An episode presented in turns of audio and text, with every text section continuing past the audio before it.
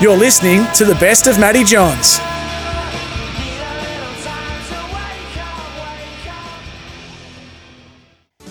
Never thought forever was the best I could do. It was you, me, you. It was you, me. Then came you. What's happening, bro?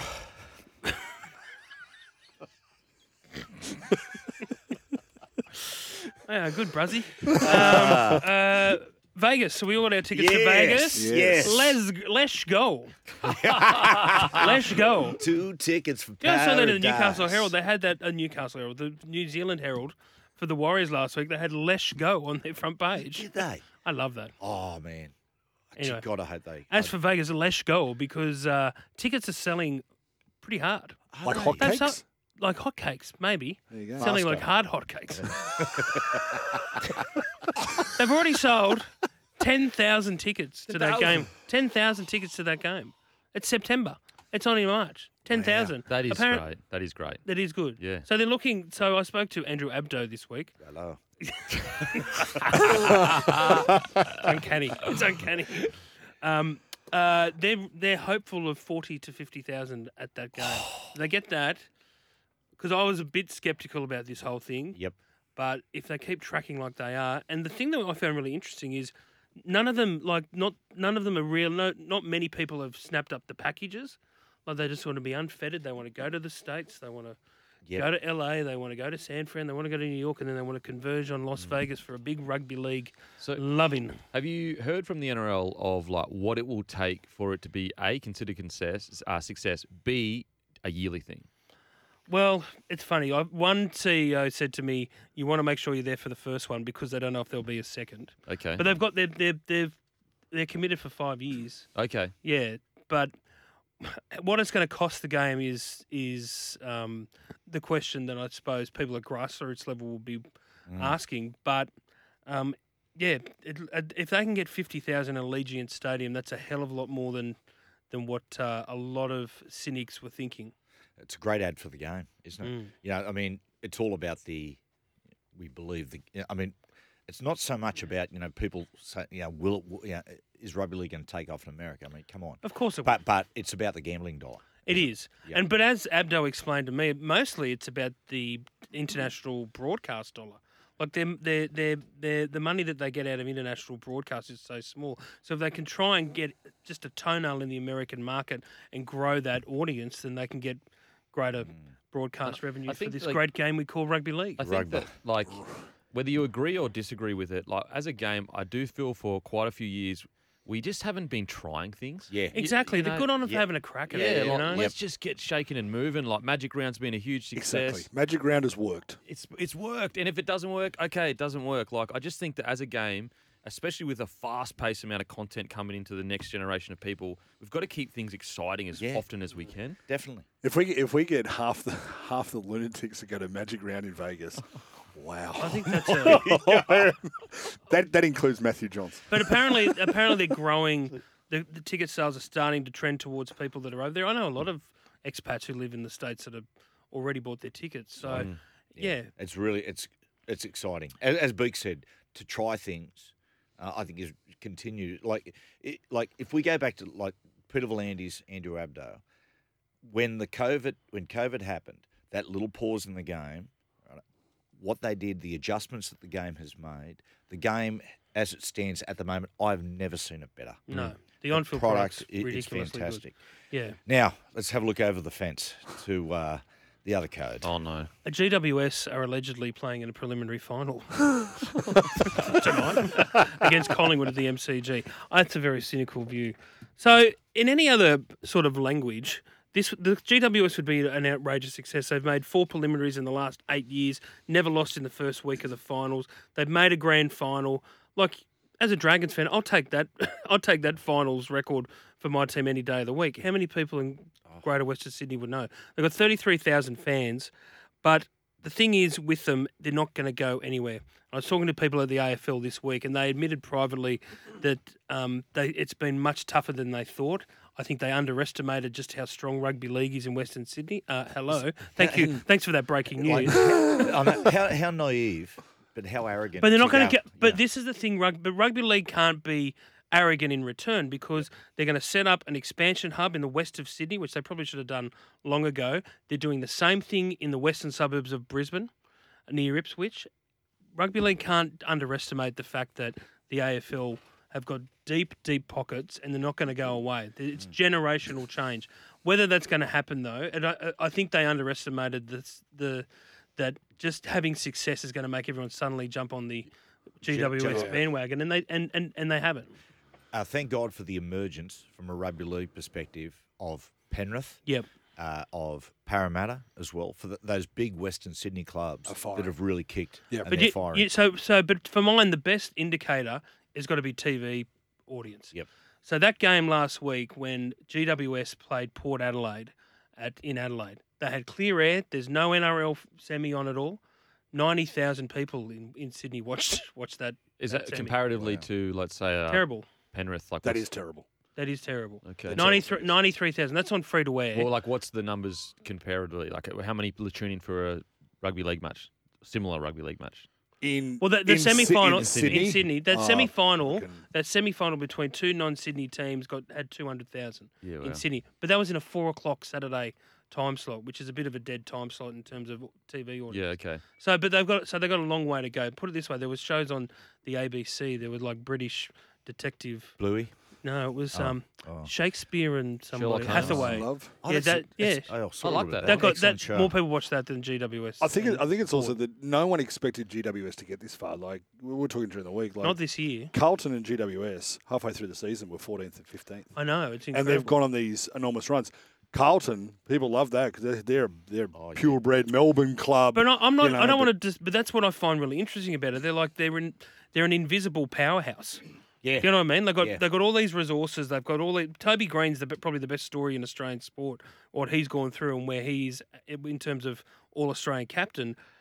But no one in Sydney knows. He could walk down the main street and no one would would, would recognise him. Uh, talking about Carlton and their run, I was, I was talking to John O'Brien a couple of months ago. We had do a, sh- a shoot for Foxtel, and I asked him about uh, Michael Voss. I said, "You're you know, coaching at Carlton." I said, he said, "Oh, they're having a bit of a tough time." He said, "But I'll tell you about Voss." He said, "Once he gets them going, he said, you watch him." He said, "He's a great man manager," and I was like, "Okay." Then all of a sudden, bang, they go on this amazing run. He's I a- mean, that's the big story. he's a classic. Melbourne. He's a classic winner, Michael Yeah, Voss. He's done it, done it as a player, and he'll do it as a coach now. Carlton. Yeah.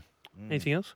Um, let me have a I'm think, just glad uh, that love But this isn't is- dead. Love I- isn't dead. People were watching Shakespeare in Love. I, that, you know, I'm- makes No, I'm no, okay, no, yeah, no. this it's is a Sha- very- no, it's you're not very Shakespeare in positive Love. towards it's AFL. Shakespeare and Hathaway. Yeah, It's oh. like a detective series. I watched Oh. Matlock yesterday. But people are still in love, Beak. It's okay. Okay, that's I good watch. to I hear. tell you, watching, They love you, mate. I put it on. I put it on Series Link and record is the goodies. Um, Oh, the goodies. I, mate, been watching the goodies again. God, it's a great show, mate. The humour on the goodies literally hasn't.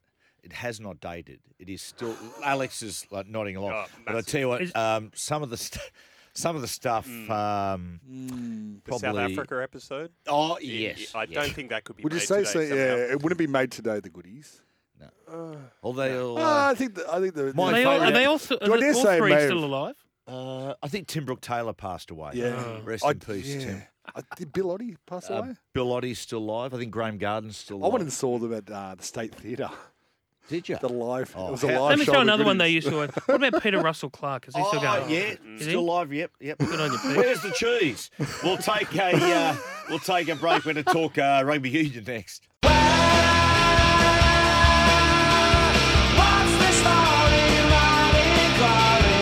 You're listening to the best of Matty Johns.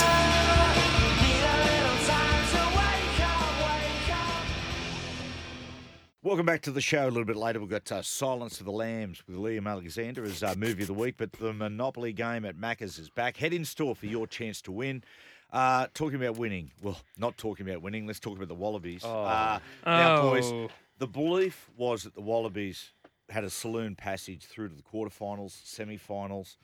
Uh, hasn't been the case. Uh, the loss to Fiji. We, we've got to beat Wales. To to stay alive. Hmm. Oh, Um, mate. Geez, it's But, like that's what I said last week. I, I felt like Eddie was kind of wrapped in this mystique of he's got this magic up his sleeve and he's just going to roll into the World Cup and everything's going to be okay. And I, I just don't. I, I look at look at the last how many years for the Wall- Wallabies. Mm. We haven't been good in a very long time, and I mm. want them to be good. I'm not Yeah. sitting here saying, "Oh, how good's that?" I'm just saying, when was the last time you looked at a Wallaby squad and said that's a world class Yeah. squad? Yeah, Yeah. That's exactly right. Well, yeah. It's funny, isn't it? It shows you what uh, uh, the state of Australian rugby when you've got a bloke like Eddie Jones who is so thorough that he knows exactly what he's getting into all the time, yet he goes there and admits it's a lot worse than I thought. Yeah, it is, but I, I was talking to some rug, rugby types yesterday, and they were saying uh, they made a couple of points.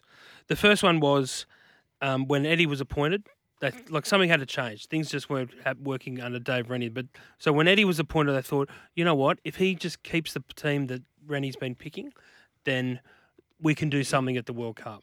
But Eddie's come in and made wholesale changes, including not having Hooper, uh, uh, Michael Hooper, and and, and Quade Cooper there, um, which Drew Mitchell went to DEFCON nine on a podcast of, uh, the day after the game, uh, after the loss to Fiji, and said was ridiculous. The other one is, and Iain Payten, my colleague, wrote about it in the Herald today, is that. And and Eddie's quoted saying, "Ru- ru- ru- "World rugby now, it's like mini NFL. It's all a big power game." And that's what South Africa are doing, and that's what France are doing. And Australia doesn't have those players, particularly when Will Skelton and Taniela Tupou, the two biggest blokes in the team, are unavailable because of injury. So they're trying to play running rugby without the players that they, Yeah, right. you know, to do it. So it's it's it's it shouldn't be that surprising that we're in this situation. But Fiji's not legless either. no, you know? Fiji People strong. underestimate how good they is, are. is like I mean I hate to be and I don't want this to be true, but I get the like is rugby dead? Like is it dead? Like Where? where, Here? where can we yeah, in Australia, not In in, Australia, the no, the rest of the world, it's because going like, strong, I just but- where do they go from here? Does it does do things look better? Do they have more talent to scout from where they're younger? It, if anything, it looks like it's just getting less and less. It does. I think something drastic needs to The- change for the whole game in Australia. Well, the big the big um, saving grace is going to be private equity, but I read with interest today from Hamish McLennan, the chair, that, that that that's not an option at the moment. So they're looking at debt. They've got ninety million of debt that they need to need to Web- cover. oh, Webby, the Joseph Suaalii situation. Now, now the heat's gone out of it, right? And you can sit and look at it in the cold, hard light of day. What do both parties think about it now? I I still think it's I, s- it's I still think it's a win for Australian rugby Yeah. for sure in getting him. Um, From a marketing perspective. from a marketing perspective, for sure. But the same thing happened with all the league players, Wendell, Yep. Rogers, Tuqiri, and that was successful to a point. But when they all, but in the end, there they all left. Yeah. you know, it's they all went back to, just- to league. I, I just look at Australian rugby and I say, what is our style? Mm. Like, what, what what sort of rugby you know, do we play? You know, tr- traditionally, when we've always played good, it's, it's high skill, you know, Mm. uh, expansive rugby. You know, along the lines of you know probably the DNA is Randwick. And I look at like the the reason I say that is if you have a look at Argentina, Argentina traditionally were a ruck and maul rugby, but they came to the conclusion that they couldn't compete with the South Africans and the All Blacks as far as rucking and mauling. Mm. So they made a decision: we're going to play completely different. We're actually going to play sideline to sideline, And and that's just ball. brought them great success. Yeah. I look at us uh, like Australian rugby. How can we possibly beat the Springboks and the All Blacks trying to play power rugby? Exactly, exactly. But the the problem. Well, look at number ten. They've had struggled struggled to find a legitimate number ten for years. But isn't that an example of? But that's an example of, Of the game not of- having enough money That's what I'm because saying. all the play like all the, the GPS system used to produce all these players. Now they're producing all these players for rugby league. Yeah. And that's the thing. Like South Africa and the All Blacks are getting their best footballers to go into their number one sport, which is rugby union. Here, it's never going to work. Can I ask? I love, I love. You know, people just prefer the league. Can I pose an ignorant question? Can I give you permission to do that? Everybody's mm. okay? Yeah, yeah, yep, yep. Yep. Right, This is- this is once. harumph. Okay. if we picked an Australian rugby league side and we had three months preparation, say Michael Cheika coaching, would we beat the Wallabies in Union? I honestly think we like. I honestly think we'd go okay. I don't know whether we'd win, but three months of training. Oh, no, no, I don't think I don't think you win because they, they wouldn't they wouldn't be able to get down the nuances of oh, that yeah. shitty Yeah. scrummaging. And the line that, that outs. stuff, the, the dark The arts, which which rugby union people all Look, say. I think what that's rug- where that's where You know rugby what rugby truly needs? happens. It needs to. Once you get tackled, you have to get up and play the ball and do that. f- You, Mate. get, you get you get six goes at it. I That's actually- what- that's I exactly they, they, what they rugby talk, they union talk, they talk about they talk about you know the, as, as I was saying the ruck and maul and the, as you say the dark arts. The problem is when they do stand up, they're passing and they're tackling ain't that sharp, and that's the problem. But when you look at the All Blacks or you look at See, I you look- know the French or you look at the Springbok, it is that sharp. So I look and I go, okay, back line. So you got Nathan Cleary, you got Munster, you got Latrell, and those. I just go, you know. I actually think I'm we go sorry, okay. I think we, we I, I honestly think we'd go okay. I think people would be surprised. I, and look, I actually believe that both sports are better when both are going well. I don't think it's going to be good for league if rugby just completely dies. I, I think that they can complement each other. They don't. It doesn't have to be one or the other. I really do believe that. And Yeah. pe- pe- people also think that rugby's a uh, like a, a private schoolboy game. It is to a large extent. But you go look, in the Hunter Valley. Yeah. Like it's a really strong right. rugby union. Singleton. Yeah. very very strong. Yeah, There's re- no- regional areas have always And been I can strong. tell you, if you go and watch the Maitland Blacks at Marcellin Park in Maitland, there's nothing elite about that. That's pretty rough and tumble. My old teacher uh, was uh, the hooker for the uh, the the Maitland Blacks back in the day. He Oh, used to play right. Marcellin Park. What was yes, his name? There. His name escapes me at the moment. I think no, Mr. Connell. Mr. Connell. oh, Mr. Connell. Mr. Connell. If you're out there. Uh, uh, me trying to get my words together, you're to blame. He was my English teacher. So, uh, Have you have you ever played a game of rugby? uh, Frankie like, Connell. His name was Frank Connell. As a as a Yeah, kid, did. you ever play? How'd Yeah, you I go? did. How'd you go? Oh, killed it. Did Joey did Joey ever play? No, he wasn't as good as me. uh, but I tell you the good thing, we- we got we got Wales. Hopefully we get over them. But after Wales, this is what I can't. We play Portugal. God, I hope we crush them. Just nothing better than crushing a minnow. Boys, it is uh, time for Maestro's musings, and uh, Alex, take it away. Good morning, Fully gents. excited. Nice to be nice to be back with you again. Raz, Um, and it is wet today. We've got this cafe vibe going. It's I don't know. It feels appropriate. Anyway, I've been in some of the great melting pots of the world lately. I've been very fortunate. I've been in the World Cup, which has been fantastic. Um, been over in Europe, experienced Spain and Portugal, and done all that. We've done that segment. One But- climate. There is no melting pot like the Star Casino at 12 a.m. on a random Thursday. It- It's just fantastic. The people you walk past, elderly Asian man standing just over the top of a, a pokey. There's a drunk guy in Armani, you know, with a watch and just everything looking completely bedraggled at a blackjack table. yeah. Um, fre- and then you get sort of fresh 18 year olds who've still got that little bit of bum flush or bum fluff on their chin walking past with man bags on. So, ATS. so it's, um, yeah, it was interesting. I was there with semi pro athletes and some football administrators. It was, um, yeah, wow. Don't you see a different side of the world in casinos, casinos. at midnight? The dark side. Isn't it funny? The escalator, escalators going Oh, up. aren't Happy they? is happy, happy place. It's like the, it's like the arrivals at Las Vegas uh, airport. Hmm. Then you got the down escalator. Um, when you're going down, down, down, it's like the departures lounge at Las Vegas airport. People have lost everything. Absolutely. and are about to go and Yep. make it all back, staring at a computer, looking into their own souls. why were, why were you there again? Oh, we were at a. It was the Football New South Wales Gala Awards. Right. So ah. there were, you know, Who took out the big? luminaries. Who took out the big gong? The big gong was Alec Urosevski, nicknamed the well done. Baker. Why? That's what he does. That's his prof- semi. He's semi-professional. So Oh, his, he's a his baker. day job is he is a baker, which is quite remarkable. Sydney FC Academy product. But yeah, that was that was good fun. And then this weekend I'm off to um, CommBank Stadium to call the um, NSWRL Grand Finals with the Maitland Pickers going for their third straight President's Cup. really? That's Yeah. what I cut my teeth on, covering the Maitland Pickers. And isn't it Great story. Yeah, Great They're story. Still a big powerhouse club. Um, Well, they weren't. They forward sort of go, they've gone up and down and had to fight off extinction, but then the Pickers have come good. Can I ask your name? And, uh, uh, it's a name I haven't thought of for quite a while, but he, he played up front with uh, Andy Harper up Yep. at Newcastle for the Newcastle Breakers. John Bonavoglia. Is, Yes. is Johnny still floating around? I haven't seen Johnny, but his son played, I think, a couple of seasons right at the start of the A League with um, with Sydney FC. Yeah, but, right. um, yeah, Bonaventure Remember is Johnny- a, a name I know, but I haven't Johnny, seen Johnny for a while. He's a Leichhardt boy. I think his mum and dad owned a uh, restaurant in Leichhardt. I remember he was up front with Andy Harper. Harps, who used to just hold the ball up beautifully, and Johnny's speed would just take full advantage of the space that was made by Harps. Big ups. Mm. um, and Den and I, I just wanted to touch on you were just. What's happening this morning? It's, uh, What's Maestro's music. is it I love it. I'm It loving takes it. to some different areas. It was funny that ground. I thought they used to play, at, which was called One Point Breaker Stadium. Then the Hunter Mariners played there. It was actually it was at Shortland. It was a it was a it was a Greyhound grave- track. It was a Greyhound greyhound track, track. but also it was a graveyard. yep, and they got rid of all the tombstones. I and covered. I did. I covered some Breakers games. Mm.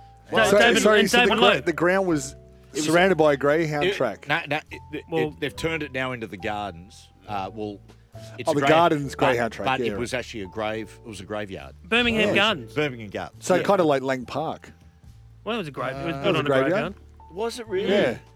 It's been There's fun very- covering. very It's been few. fun covering games this year at Wentworth Park. Should we take Yes. rugby league back to Wentworth Park? Hey, Wentworth Dirty Park's a Reds? good- Hey. That's a good uh, facility. I love. I reckon you should I have a game and have the greyhounds going around at the same At the same time.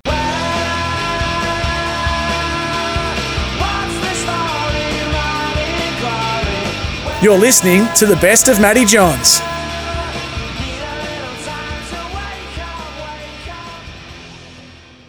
Oh, welcome back. Jeez, I wish you could. We're talking about the ad break. No. It can unbelievable. uh, my cruises Friday Friday FOMO offer will be announced today. Just stick around to hear it later in the show for the uh, My Cruises Friday FOMO offer. But it's time for movie of the week.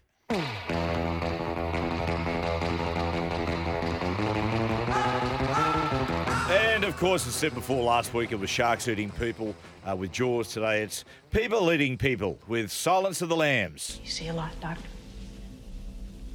But are you strong enough to point that high powered perception at yourself? What about it? Why don't you why don't you look at yourself and write down what you see? Maybe you're afraid to. A census taker once tried to test me.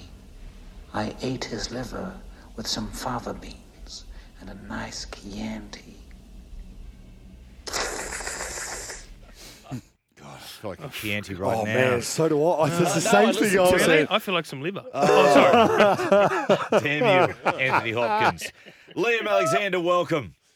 Morning, guys. How are we all? Oh, we're going good, Liam. We're going good, brother. Hey, is this quite possibly the greatest horror slash thriller of all time, Liam?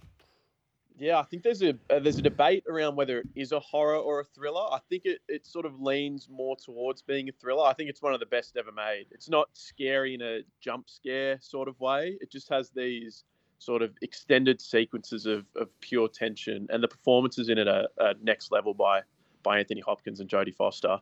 Liam, for people that haven't seen it, the plot. Yeah, so it's about this young FBI trainee, uh, played by Jodie Foster, Clarice. Uh, She's on the hunt for this serial killer who basically skins his victims and goes by the name of Buffalo Bill. So, in a bid to sort of somehow get inside the head of the killer and try to catch him, she she seeks the advice of this imprisoned Dr. Hannibal Lecter. He's a very calculated and suave middle-aged man who, like you said, also happens to enjoy eating other human beings. So they, they have to try find Buffalo before he kills uh, another victim. Oh, tell you what, people eating people. Can you feel the tension in the air right now? I know I can. I can feel it all the way down in my plums, getting all swollen, with a light blue hue to them, fresh and juicy, ready for the picking. Damn straight. Now, I, I Do you know I keep just a quick Plums. segue? Do you know how many times I keep hearing in NFL games, uh, NRL, people say, "Can you feel the tension? Oh, yeah. Can you feel the tension in this game?" 'cause they watch the show. That's what- yeah, right. That's is it. the thing. Oh no, that's what Joe Buck when he's calling NFL going. I'm going to talk about You know, Joe Buck, it's, he's wearing a, it's a piece. No, He- He's had he's had three or four hair transfusions. As the, as the technology increases, he actually gets Transfusions? Yeah, hair transfusion. I don't know if it's a transfusion. Yeah. Transplant? It's a per, yeah, yeah, Yeah. something like that. Uh, Anyway, any back to the movie. Yeah, here, well, here's a little thing where you talk about there because, like, the plot of this film sounds so, you know, Hollywood. In fact, it's based on a true story. In the fact that when Ted Bundy was in jail in Miami or Florida for obviously his killing spree, a FBI agent, I believe it was Robert Ressler, who was in the behavioural science unit, went down and spoke to him to try and see if, if they if he could give an idea of how they would catch the Green River Killer in the 80s, who was a unknown serial killer for basically 30 years before he was caught in the early 2000s. So he worked on him. What what should we be looking for to catch this guy? Wow. So there you go. Liam, is this Anthony Hopkins, you know, shining moment in his career? His apex, yeah.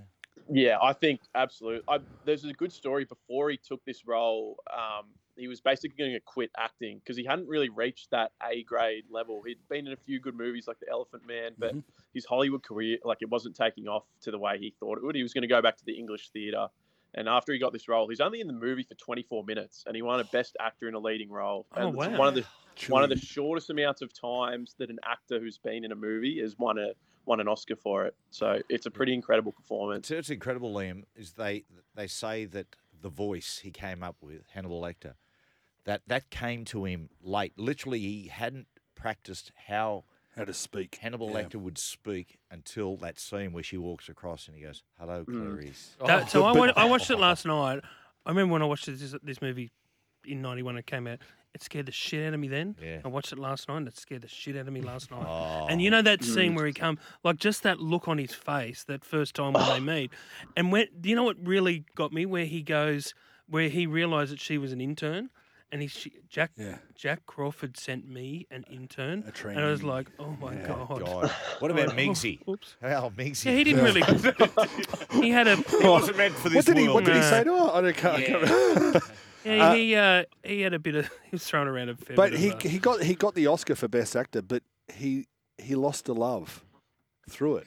So apparently at the time he was dating Martha Stewart, Anthony Hopkins, and Anthony and he got dumped soon after because she said she could only see a cold-blooded murderer in front of her in the relationship. So he, he got dumped. particularly when they're going in for the big Martha tonguey. Stewart dumped Anthony Hopkins because he was Hannibal Lecter. Lecter.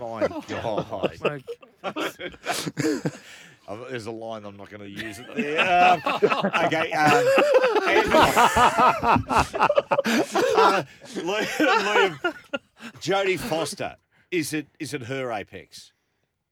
I think so too. And she was coming off. Uh, Anthony Oscar, Hopkins Oscar. said she he was intimidated by Jodie Foster because she just won the Oscar for Best Actress as well before before she filmed this movie. But I think she won it for this as well, and I think this is the height of her career as well. I think she's so good in it. Because she won she won for the accused, yeah.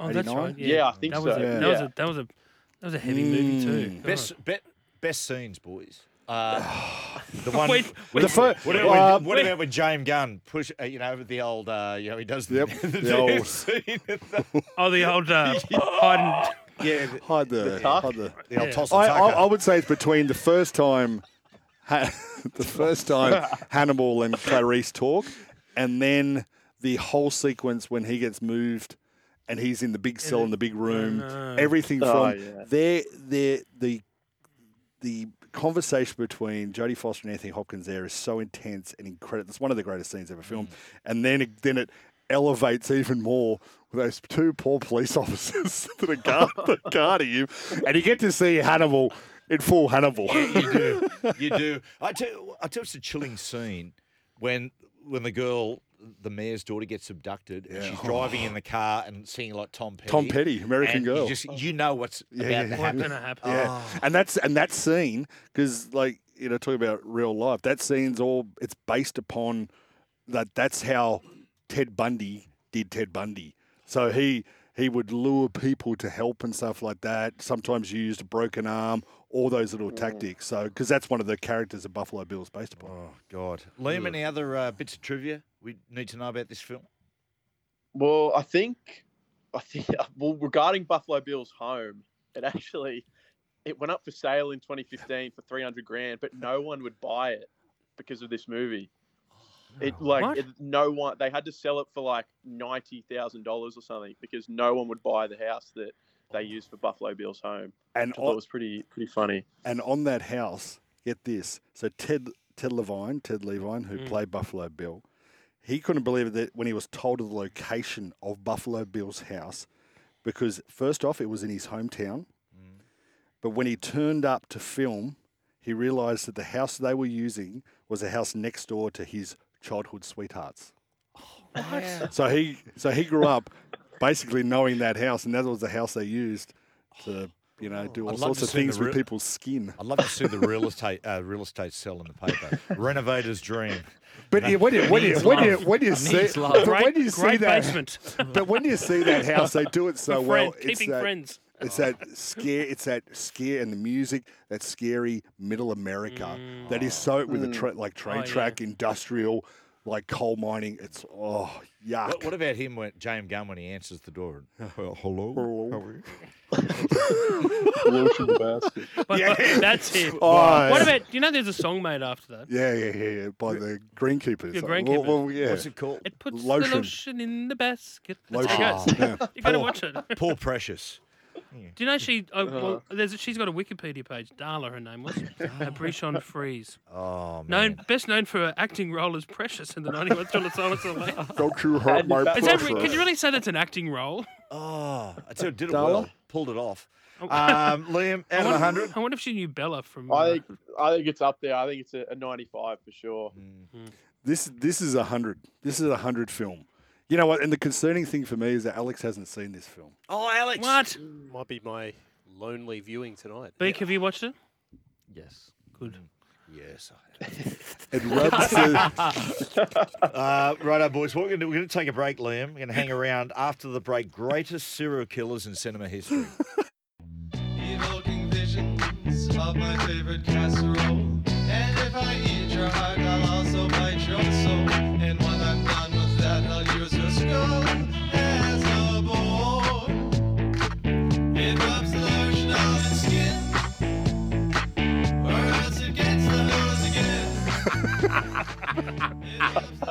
oh, shout out to Buffalo Bill. I love I love that I know that we're sitting here laughing about a terrifying scene.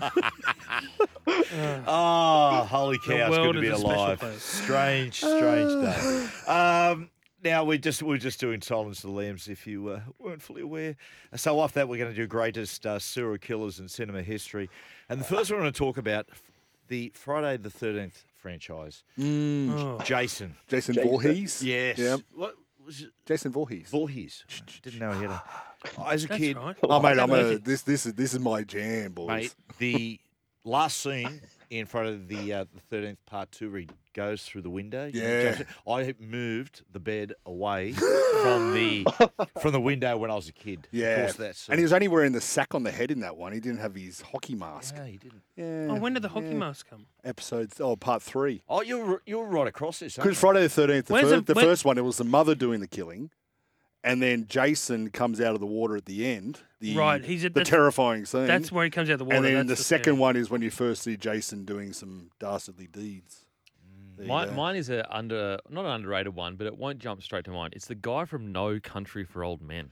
Oh, Yeah, With yeah, the yeah. pressure Oh, gun, man. what's- With the pressure gun. Yeah, what's he? Liam, you know his name. What's his? Ja- uh, Oh, the char- Anton Chigurh. yeah, yeah. There you go. Mate, Yeah. just, I- just I don't know. There was something about his character that, and what's bizarre is how he's like in romantic comedies later in his career. I, I thought Yeah. he'd be typecast for the rest of his life.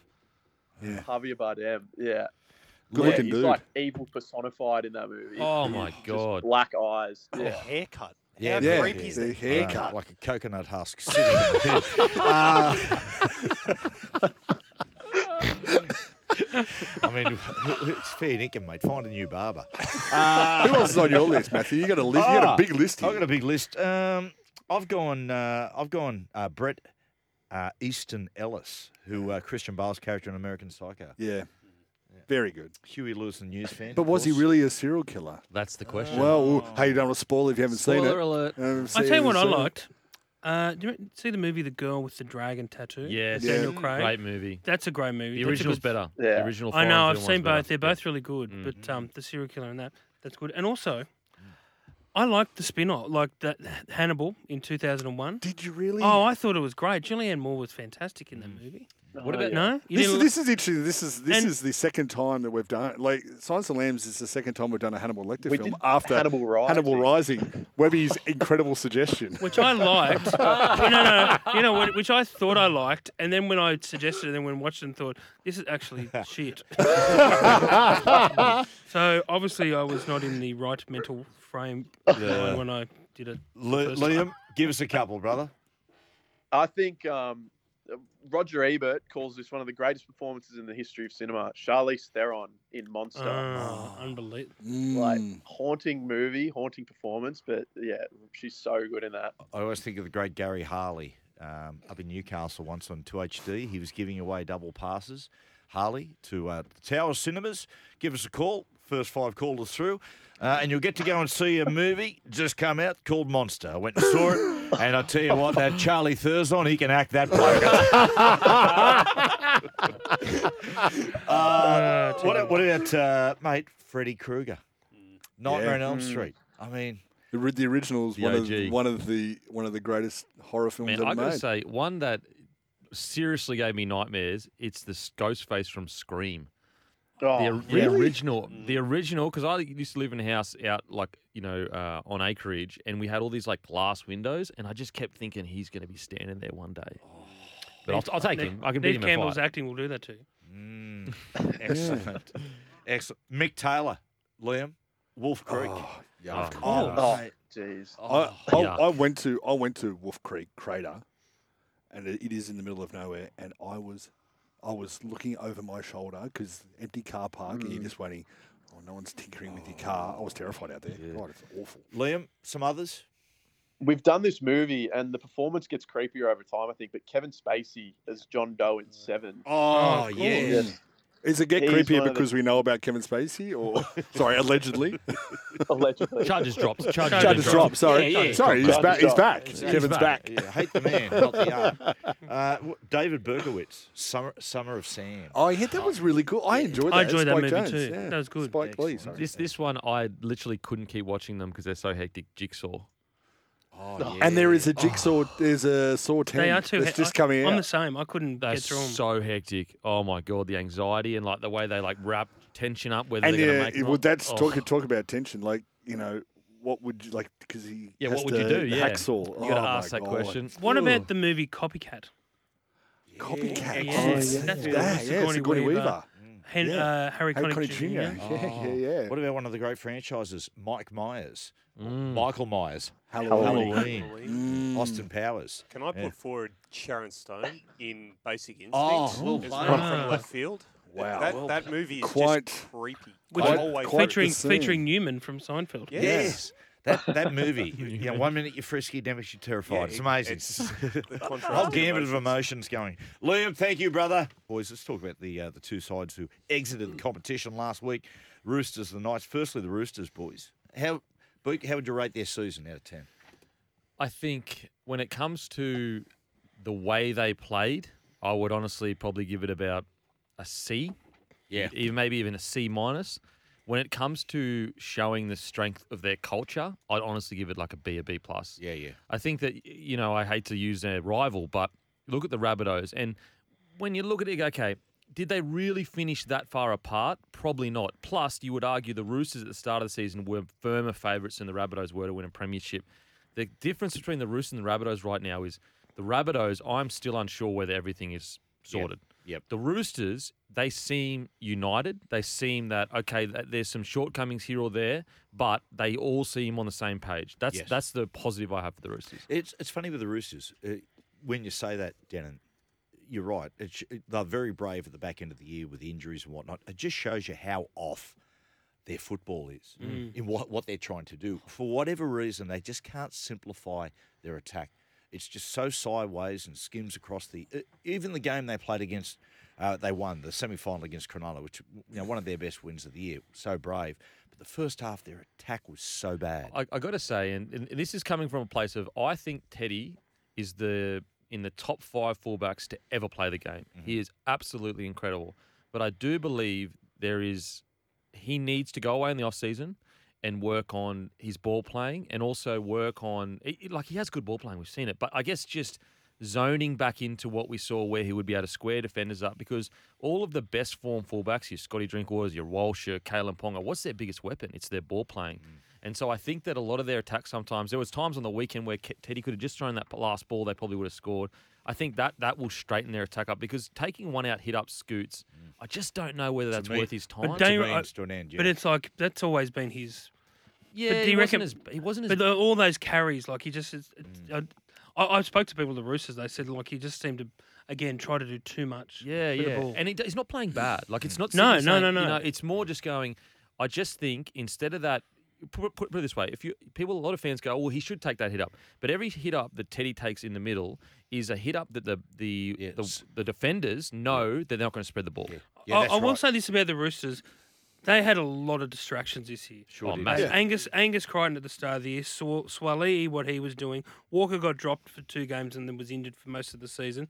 Uh, Brandon Smith took time to get into like Mm. uh, uh, the best part of a season to get into to feel comfortable in his role.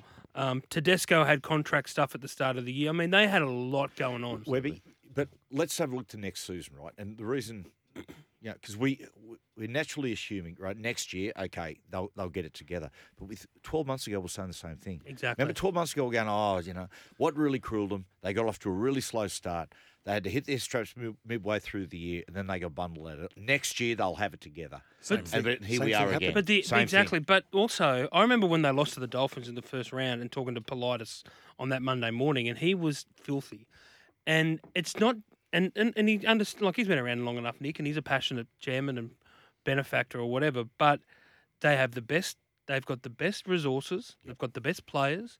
They've got the best chairman, the best board. They've got they've got everything. You know, But got everything think- going for them. I think so. They really should be pressing They should. a lot more for premierships than they have. I think it really shows you though that there's an intangible part of rugby league that it doesn't matter how far we come scientifically, it doesn't matter how much money you throw at it. Mm. There's an intangible part of playing footy that I think that you look at some of the the top like for example, you look at the Penrith Panthers, they are just so in sync. It's unbelievable. I, I, I any Roosters fan, go and listen to Trent Robinson's uh, press conference after the game. I thought he handled it incredibly well, and he did say that we need to sort the start of our seasons out because it's becoming an undeniable fact. If you don't finish in the top four, you will not win the comp. Yeah, the, yes. Uh, will he start next season? He has to start next season under a degree of pressure.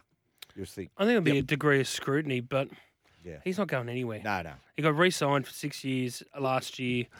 Um, I think he needs a revamp though. I think. Oh, no, I- I'm not- how many, yeah, how many no, I players don't- I'm not are they dumping he- seven or nine No. players? No, it's I, quite a lot. look, I, I- I think without a doubt, I, Mm. like as you said before, that they, they were very brave. So if they're very brave, you know what else you you know what what else has gone wrong? And it, it is the style of football they they were attempting to play. Mm.